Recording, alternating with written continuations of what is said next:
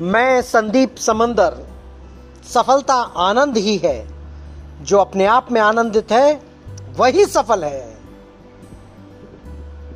सफलता आनंद का ही रूप है। जो अपने आप में आनंदित है, वही व्यक्ति जीवन में सफल है। ऐसे में हम आनंद में रहना सीखें और आंतरिक प्रसन्नता को बढ़ाने के लिए सदैव तत्पर रहें।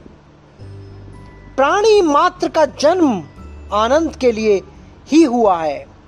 आनंद स्वरूप परमेश्वर ने हमें सबको धरती पर आनंद के लिए ही भेजा है। ऐसे में हर छोटी छोटी चीज़ में आनंद की खोज करें।